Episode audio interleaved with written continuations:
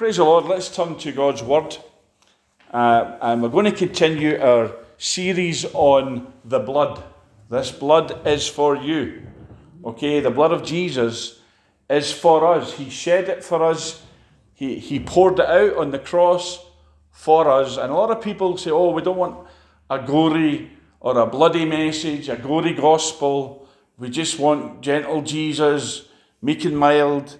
Uh, don't to talk about blood. Well, folks, if we don't talk about blood, there is no redemption. There is no salvation. There is no healing. There is no deliverance. So we're going to look this morning, continuing uh, looking at 39 stripes for our salvation, healing, and more. And this morning, uh, we start off in Isaiah chapter 53. Now, I know we spoke in this last week in our Easter message, but it's central to our faith. It's central to the gospel that he, uh, he was despised and rejected of men, a man of sorrows on the cross and in his suffering, or, or as they call it, in his passion, acquainted with grief. Verse 3. Then verse 4 says, Surely he has borne our griefs and carried our sorrows. Now, if you get into the Hebrew of this, you'll see that the words grief and the word sorrows are actually mean sickness and pains or pain. Okay, so we could say that Jesus bore our sicknesses and carried our pains. In other words, it wasn't just for our sin that he died on the cross, it was for our healing. So this blood is for our healing. And it says so here He was wounded for our transgressions, He was bruised for our iniquities. The chastisement of our peace was upon Him, and with His stripes we are healed. And it says stripes here in probably all of our Bibles, if you have a Bible with you. But in actual fact, again in the Hebrew, the word stripes, it means wounds. And stripes or wounds is singular in the Hebrew. So with his wound, we were healed. Now, why does it say one singular word wound when he received many stripes, 39 stripes, uh, which was the Roman uh, form of flogging? And it wasn't just, you know, getting hit with a whip, it was, they had little bits of uh, stone and metal and glass in, embedded in those whips so that when, they, when the Roman uh, soldier would whip someone across their bare back, when they pulled it back, it would rip the flesh off, rip the skin off, and expose the organs and the bones underneath. And the reason it's wound or stripe singular in Hebrew is because by the time these Roman soldiers were through with you, you just had one big wound. Your whole body was a wound. It was a suppurating mass of blood and guts and so on. So that's why there were many stripes, but there was only one wound. And by that wound we are healed. It tells us here with his wounds, with his stripes, with his singular wound. After all those many stripes, we are healed. So he was healed at the whipping post, folks. Uh, sorry, he was whipped at the whipping post. We are healed at that whipping post. And so before Jesus even died for our sins on the cross, he, he took care of the sickness problem. He took care of the, the ailments of our body before he took care and dealt with the ailments of our soul. Uh, wonderful truth. And of course, the, this word stripes, it means whiplash or lashes of the whip. Not whiplash as in you get when your car crashes, but lashes of the whip. And it says here that with those stripes, with that wound, we were healed. And um, so this blood is for our healing. And further on, in, in fact, let's just look at uh, uh, Matthew chapter 8. Matthew chapter 8. And we'll look at verse 17. Because I want to, I want to and I, and I know we, we looked at this last week, but it just so happens that this falls into our study this week as we've been through this study. So I believe if we're looking at it twice, two weeks in a row, really, it's a great emphasis the Lord wants to put on these things. Because, you know, we pray for people to be healed. And we see answers to our prayer, but our healing is not based on a whim. It's not, well, God's in a good mood this week or God likes you this week, so He's chosen to heal you. We have a covenant right to healing, folks. When Jesus died on the cross, what did He say at the Last Supper? This cup is the new covenant in my blood. So it's a covenantal right we have. So Matthew chapter 8, verse 17 says it might be fulfilled. Well, in fact, let's just read verse 16. When the evening was come, they brought to him many that were possessed with devils, and he cast out the spirits with his word, and healed all that were sick, that it might be fulfilled, which was spoken by Isaiah the prophet, which we've just read, saying, Himself took our infirmities and bore our sicknesses. See, Matthew translates it correctly that these things are infirmities or sicknesses and pains or they're physical ailments physical diseases. So, whatever is wrong with your physical body, Jesus dealt with it at the whipping post and on the cross. He took your stripes, your wounds, or, or our sicknesses, sorry, upon him, and his stripes, his wounds, was our healing. As he was bruised, as he was lacerated, as his flesh was broken, as the blood spurted out, or, his, uh, or, or had bruises and, and, and, and his blood came out. That was our healing. As he was damaged in his body in a horrific way. I mean, who would want to stand at a whipping post and receive 39 lashes?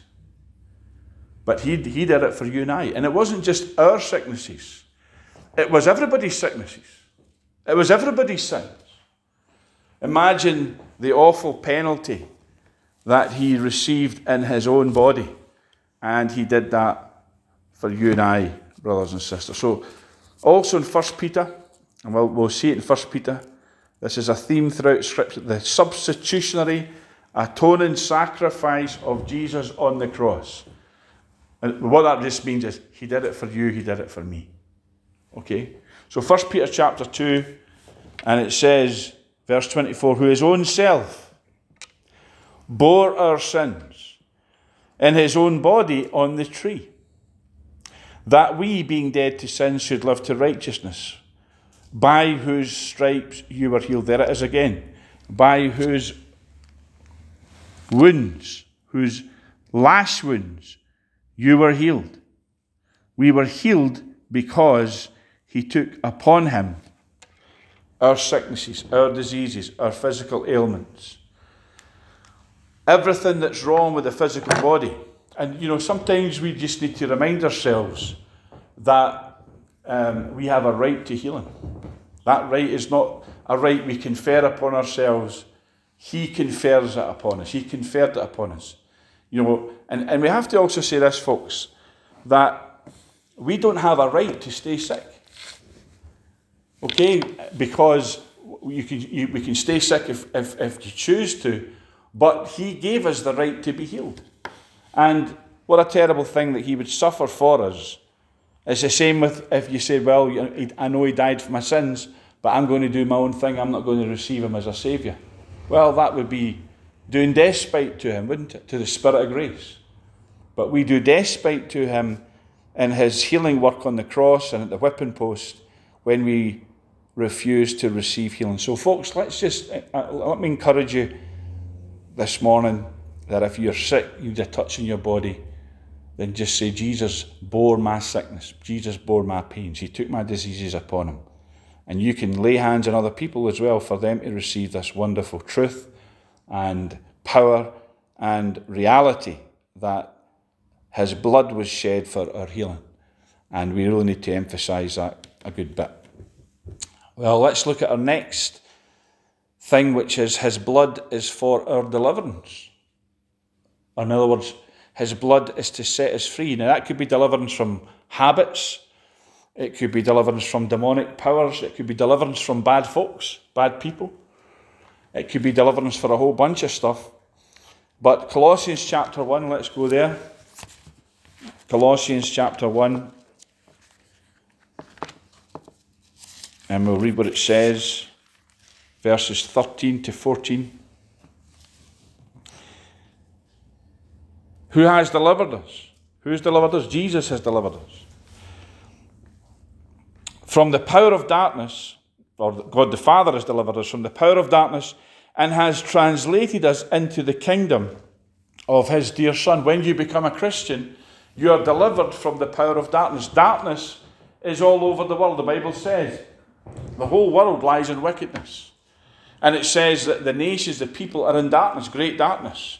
And, and boy, oh boy, has that ever been more evident than in recent times. Pandemics, wars, coming scarcity or famine, death. Like I said, the four horsemen riding the earth, they're doing it right now. Now, we've always had these things. We've always had diseases. We've always had wars. We've always had um, you know, maybe food shortages at different times. You know, some of you might even remember ration books um, and things like that. But, folks, this is the end times that we're living in. These are the end times. And the four horsemen that it's spoken of in Revelation plague, war, famine, and death. These four horsemen are riding the earth right now. And if we believe some of the, uh, the, the, reports that are, we're, we're seeing on YouTube and uh, the news and different things, you know, this week alone, many, many food processing plants in America and other parts of the world were all burned down. Accidentally, they tell us. One, in fact, one a plane flew into it and, and started the fire, but others. So they're saying that arson. Now, what I'm trying to say is, are these things being engineered? Probably. Probably. They're trying to create scarcity. Okay? And prices are going up. Anybody notice that? Anybody notice your gas bill, your electric bill, or, or supermarket shop? Right through the roof. Why? Because that's scarcity, that's famine. You see, the Bible tells us these times would come, and you know they may be trying to engineer that, make it happen, but it doesn't make any difference to you and I because you can't go to the uh, British Gas and say, well, you know what, I think they're trying to make these things happen, so I'm not paying my bill. Good luck with that, amen. Or you can't go to the, the checkout at Asda and say, well, I don't agree with these price rises, so I'm not paying that extra 32 pence for that item. Good luck with that. Security is coming for you. Amen. So, folks, we're living in times where the Bible is coming, is proving itself to be accurate, more accurate than yesterday's newspaper today's newspaper, because the papers are full of propaganda. The papers are full of lies. The media lies. That's how we know that, uh, you know, as you used to say, how do you know when they're lying? Because when their mouths are open, they're lying. And so I, I don't know if you watch the news, but so much of it is just propaganda, rubbish, lying, and so on. But the Bible tells us that these things would come would happen.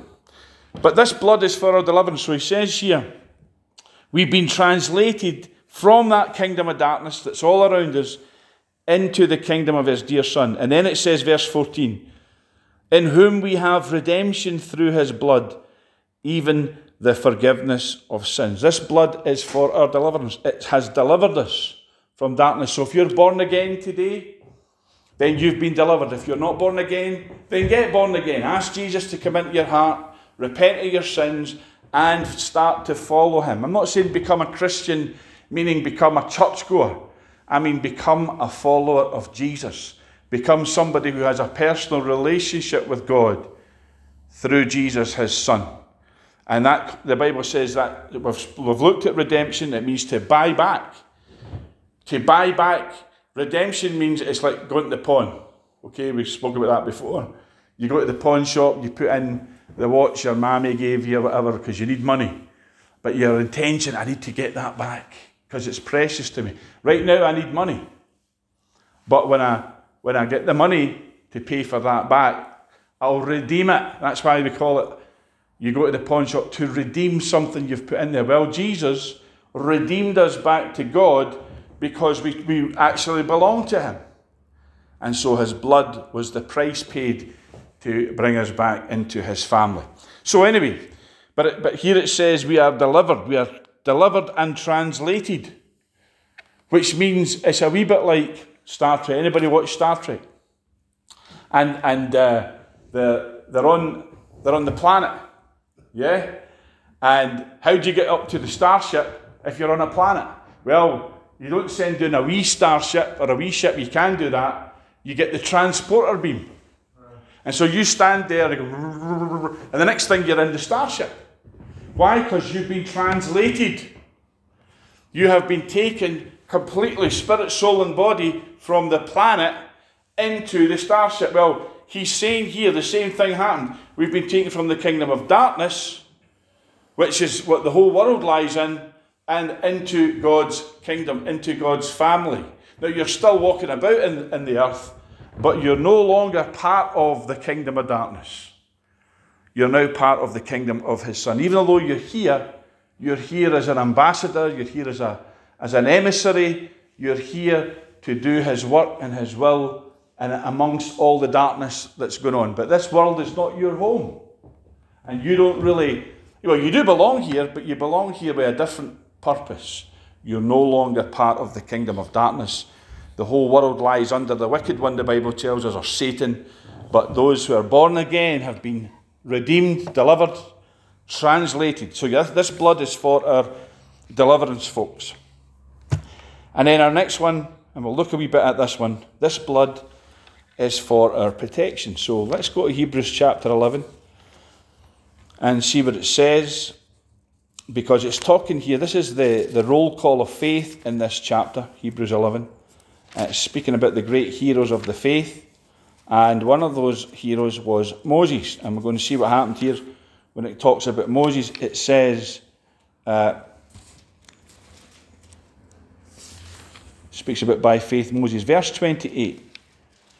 Uh, in fact, let's just read from verse 27. By faith, this is Moses it's talking about, he forsook Egypt not fearing the wrath of the king or the Pharaoh, for he endured as seeing him is invisible. Then look at what it says here. Through faith, this is Moses back in the Old Covenant, he kept the Passover. And of course, Passover, which is a Hebrew festival, came uh, in time at, the, at, what we would call Easter. Okay? Um, and so, so through faith, he kept the Passover and the sprinkling of blood lest he that destroyed the firstborn should touch them. And we all know the story, we should know the story. And let's go to Exodus chapter 12 and we'll look at it. What he's saying here is that Moses, on God's instructions, told the Israelites, the children of Israel, to take the blood of the lambs and sprinkle it on the doorpost, sprinkle it on the. In other words, the entrance to the house was covered with blood. Okay, the reason it was covered with blood, and we'll read it, let's just do that. Uh, from verse 1 The Lord spoke to Moses and Aaron in the land of Egypt, saying, This month shall be to you the beginning of months, it shall be the first month of the year to you. He's telling them, This is a new era. This is time starting all over again.